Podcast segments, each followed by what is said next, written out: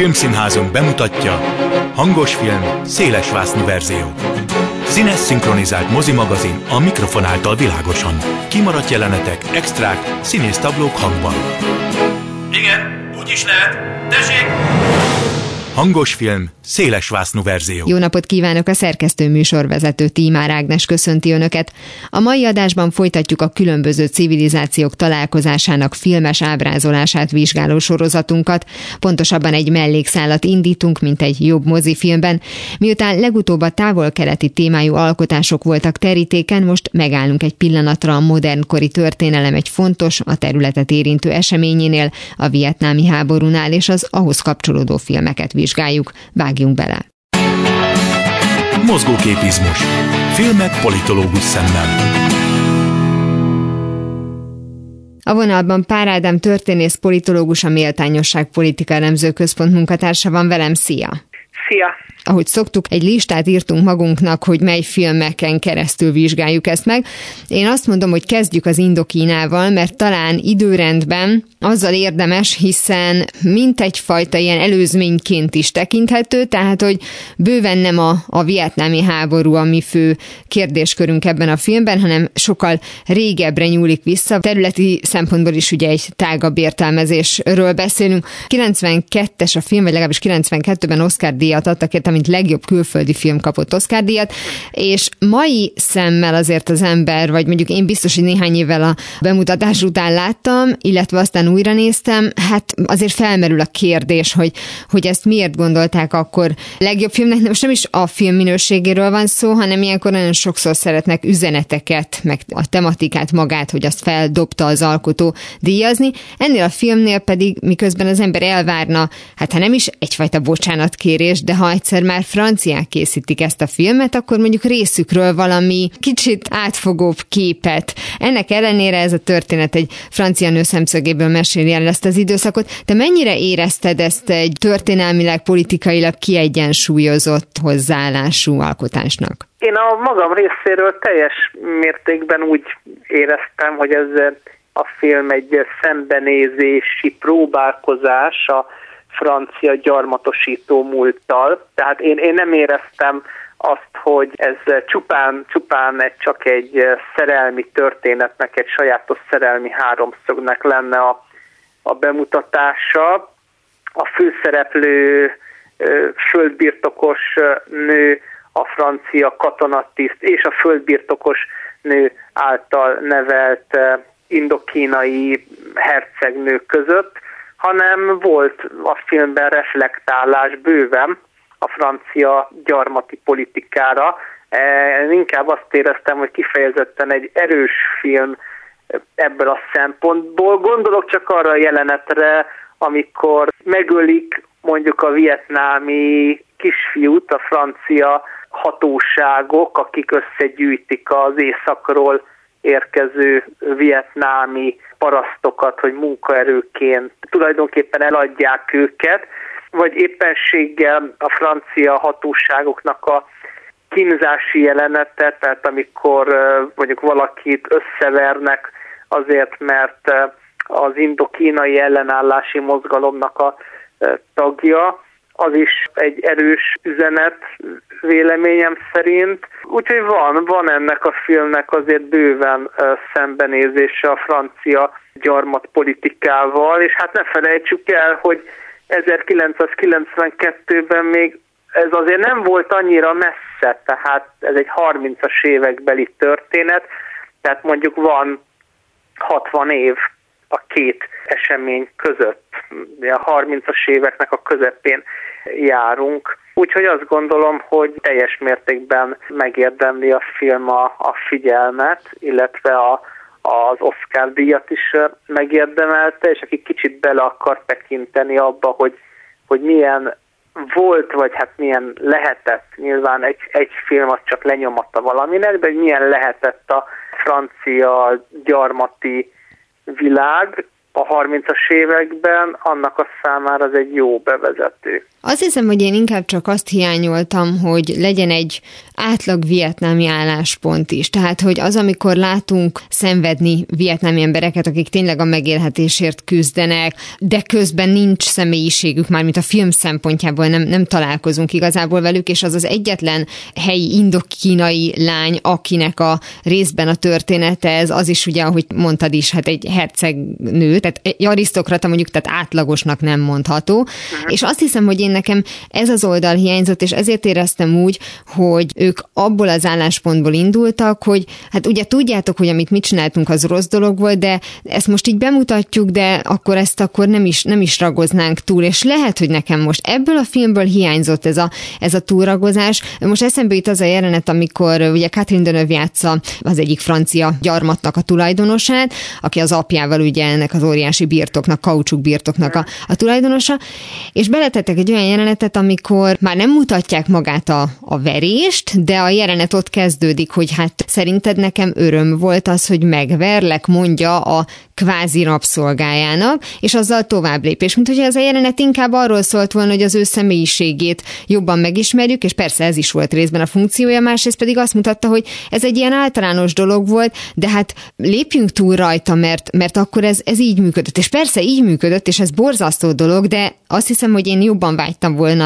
ennek a kihangsúlyozására, hogy, hogy ugye tudjuk, hogy azért ez nagyon nincs rendben, hogy ezt akkor rendben valónak találták. Igen, hát van, van ebben igazság, de például azért sok részletben érzékeltetni próbálják azt, hogy milyenek lehettek a vietnámi eh, átlagembereknek a, a szenvedései, hiszen a lány, tehát ez a vietnámi arisztokrat tal, most ugye most nevezzük nagyon egyszerűen csak vietnáminak mindenkit, aki ott él, ugye ez ebben az időszakban azért három különböző gyarmatból állt össze, amit most Vietnámnak nevezünk. Szóval a lényeg, hogy amikor ez a vietnámi arisztokrata lány megszökik, hogy megkeresse a szerelmét, a francia katonatisztet, akkor találkozik vietnámi parasztokkal, egy paraszt családdal, akik elindulnak dél felé,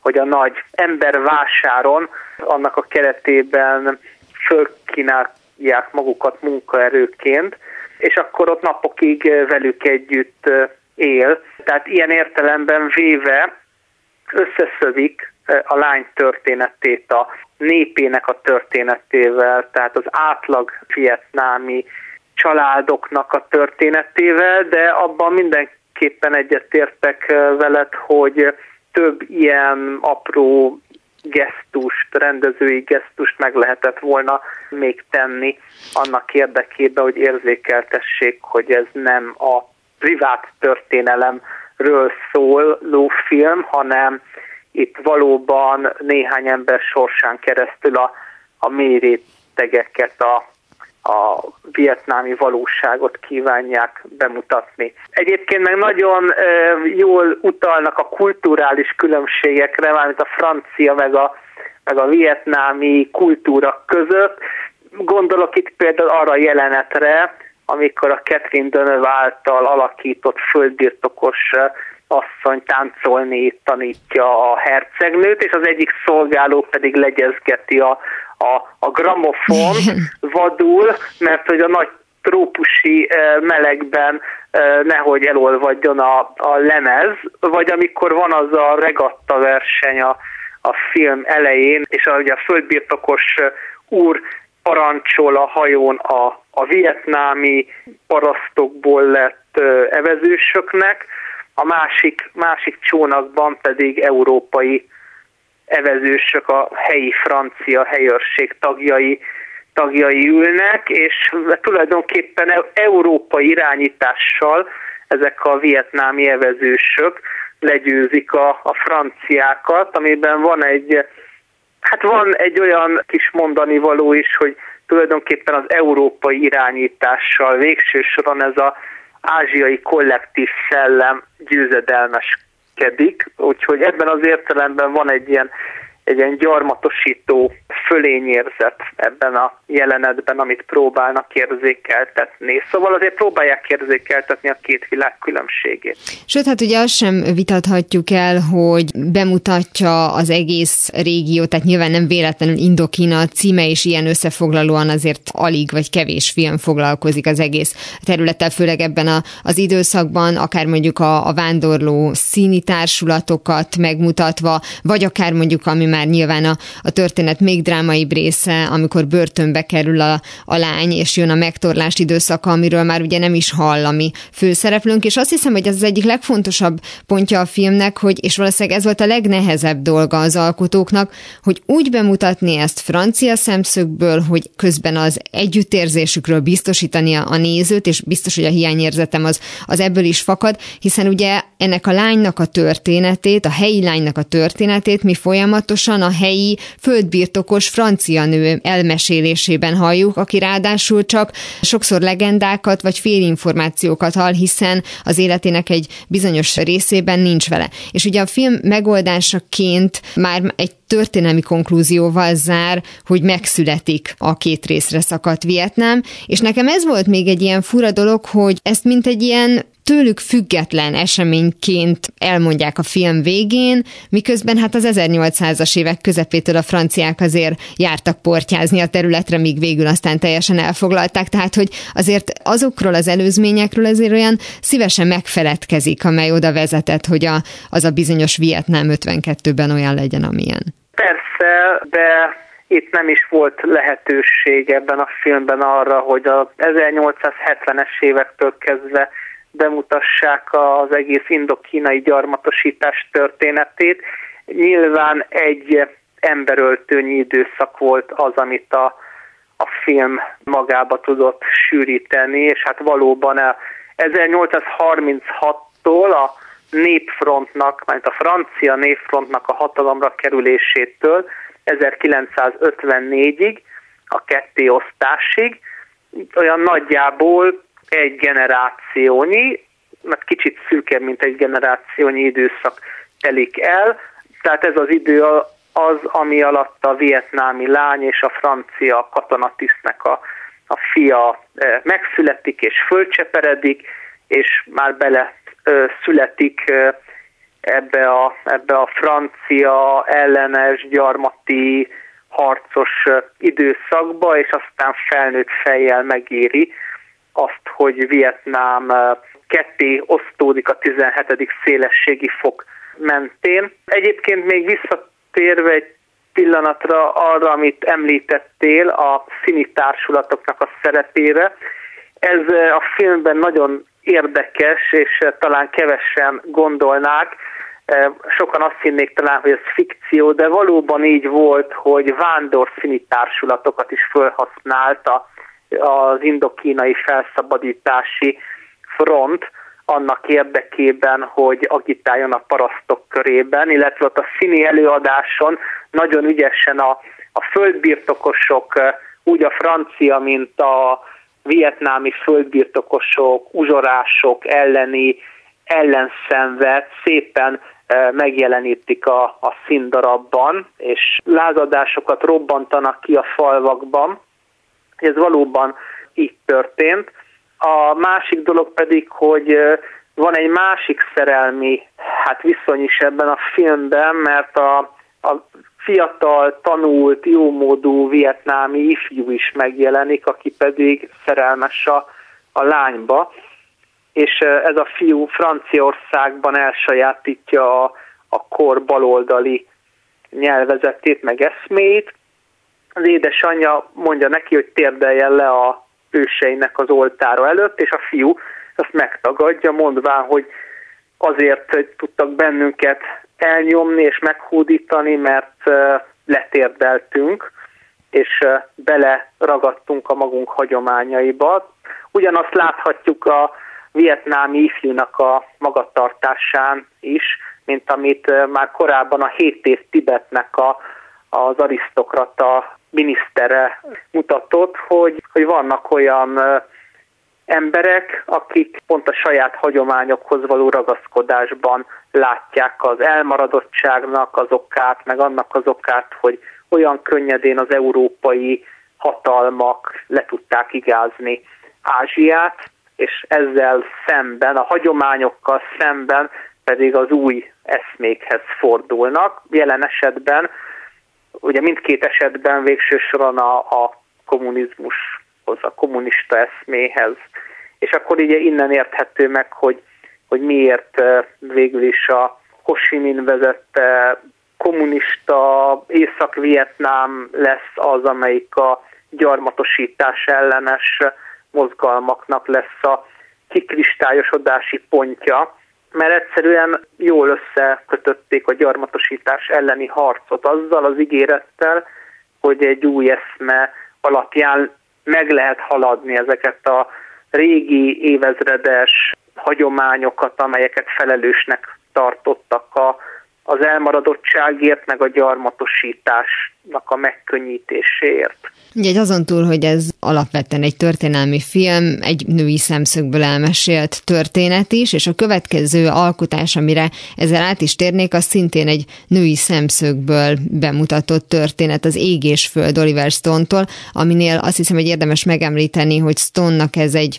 kvázi trilógiájának a harmadik része, hiszen ugye korábban a szakasz, illetve a született július 4-én után készítette el, és míg a korábbiakban hát leegyszerűsítve az amerikai nézőpontot ismerhettük meg, itt ugye ebben a filmben, ebben a bizonyos égés földben a vietnámi, sőt egy vietnámi nőnek a, a történetén keresztül láthatjuk a, a sztorit, és annyi hasonlóság mindenképpen van az előzővel, hogy, és ezt például én bírtam benne, hogy nincsenek évszámok, nincsenek hely meg megjelölések, hiszen egy vietnámi kis faluból indulunk, ahol az átlagembernek ugyanúgy telnek a napjai, neki nem nagyon tűnik föl az, hogy egyébként a világpolitikában mi zajlik, csak az, hogy különböző típusú emberek jönnek oda és akarják a vélt jussukat, de hát nyilván ennél azért sokkal összetettebb, és ráadásul egy igaz történet abból a szempontból, hogy ugye egy létező személynek a visszaemlékezéseit láthatjuk. Mennyire korlátozódik ez szerinted kifejezetten Vietnám nem történetére, vagy van ebben valamiféle összehasonlítás is, mert időben mondjuk azért ez megközelíti a napjainkat, hát már legalábbis a készítéshez közelít mindenképpen. Igen, nagyon jól mondtad, hogy ez a trilógiának a harmadik darabja, és megkockáztatom azt a kijelentést, hogy talán a legjobb része, tehát nekem ez abszolút szubjektív, de még jobban is tetszett, mint a szakasz, vagy a született július 4-én, talán pont azért, mert eh, nem a szokásos eh, popkult filmekből megismert, ezerszer átrágott amerikai nézőpontot mutatja be, nem ilyen perspektívából eh, ábrázolja a vietnámi történéseket, hanem egy innen Európából talán kevésbé ismert perspektívából, hogy maga a a vietnámi átlagos civil hogyan éli meg az eseményeket.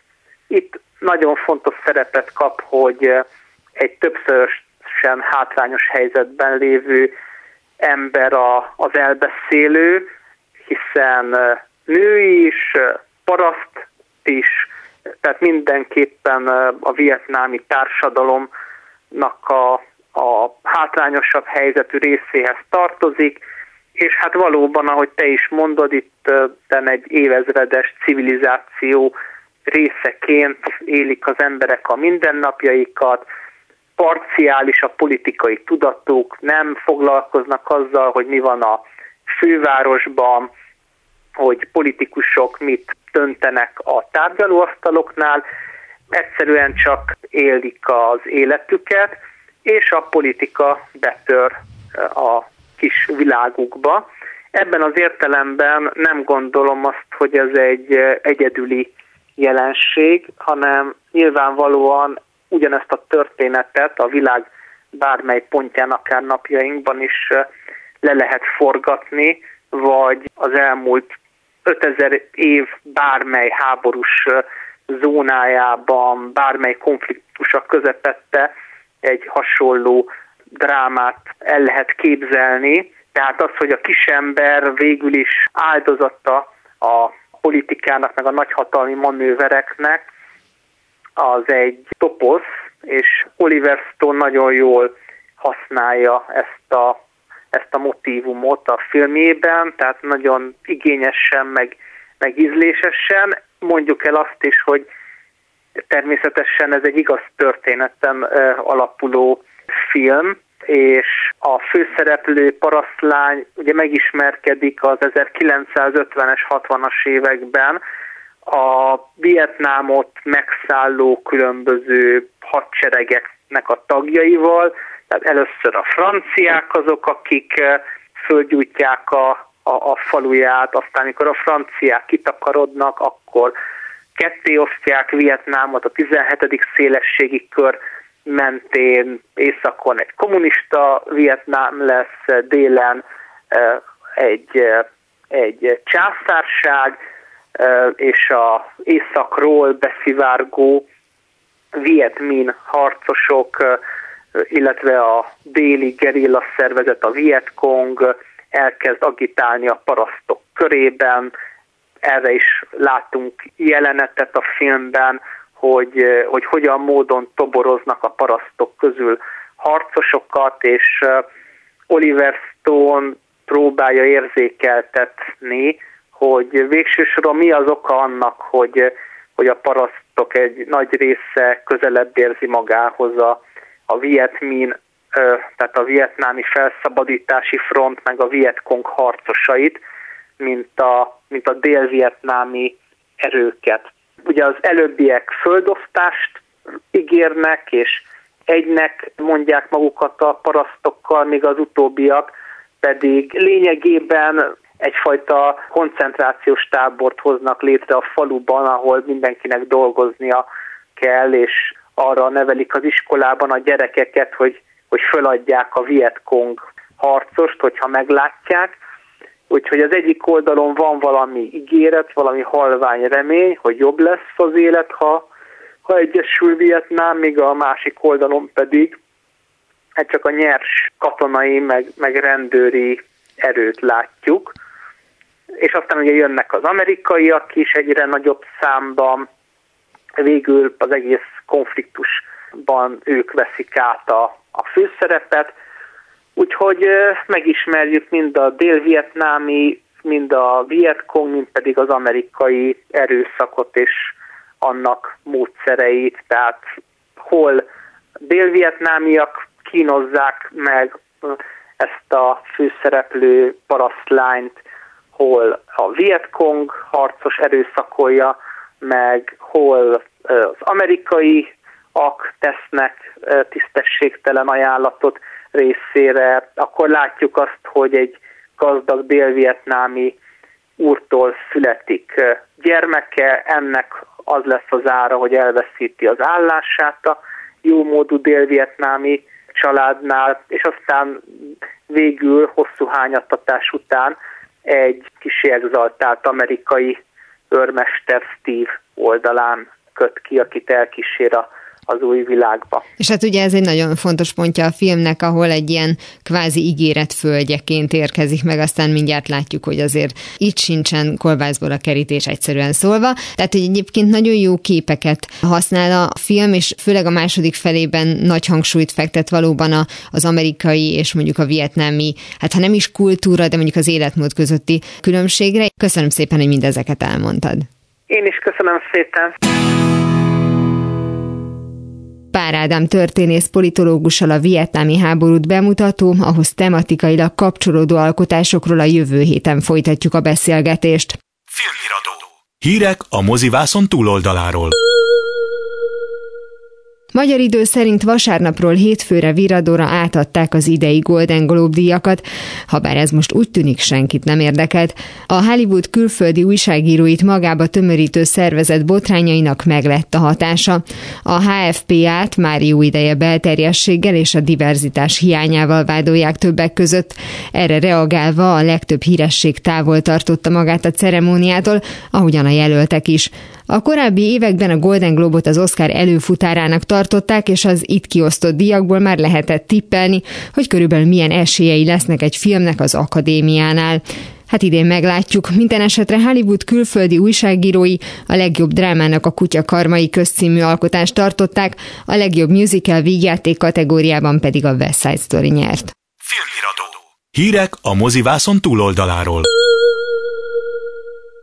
A múlt hét végén érkezett a hír, hogy 94 éves korában elhunyt Sidney Poitier, így a legutóbbi adásban nem volt alkalmunk rá, ezért most emlékezünk meg a művészről. Itthon talán olyan filmekkel kötik össze elsősorban a nevét, mint a Talált ki kijön vacsorára, a tanár úrnak szeretettel vagy a megbilincseltek, amelyért Oscar díjra jelölték.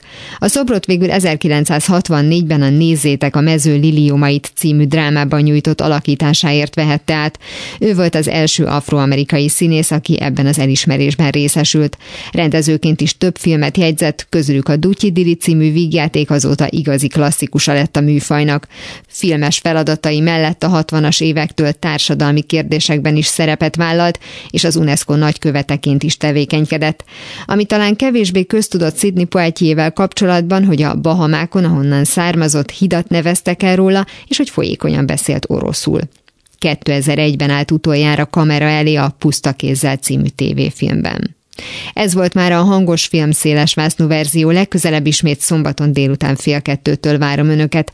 Természetesen a korábbi adásokat, ahogy a mait is hamarosan megtalálják archívumunkban, valamint podcastként. Kövessenek minket a Facebookon, és ha még nem tették, iratkozzanak fel YouTube csatornánkra. Köszönöm a figyelmüket, a szerkesztő műsorvezetőt Tímár Ágnest hallották. Viszont hallásra! Hangos film, széles verzió.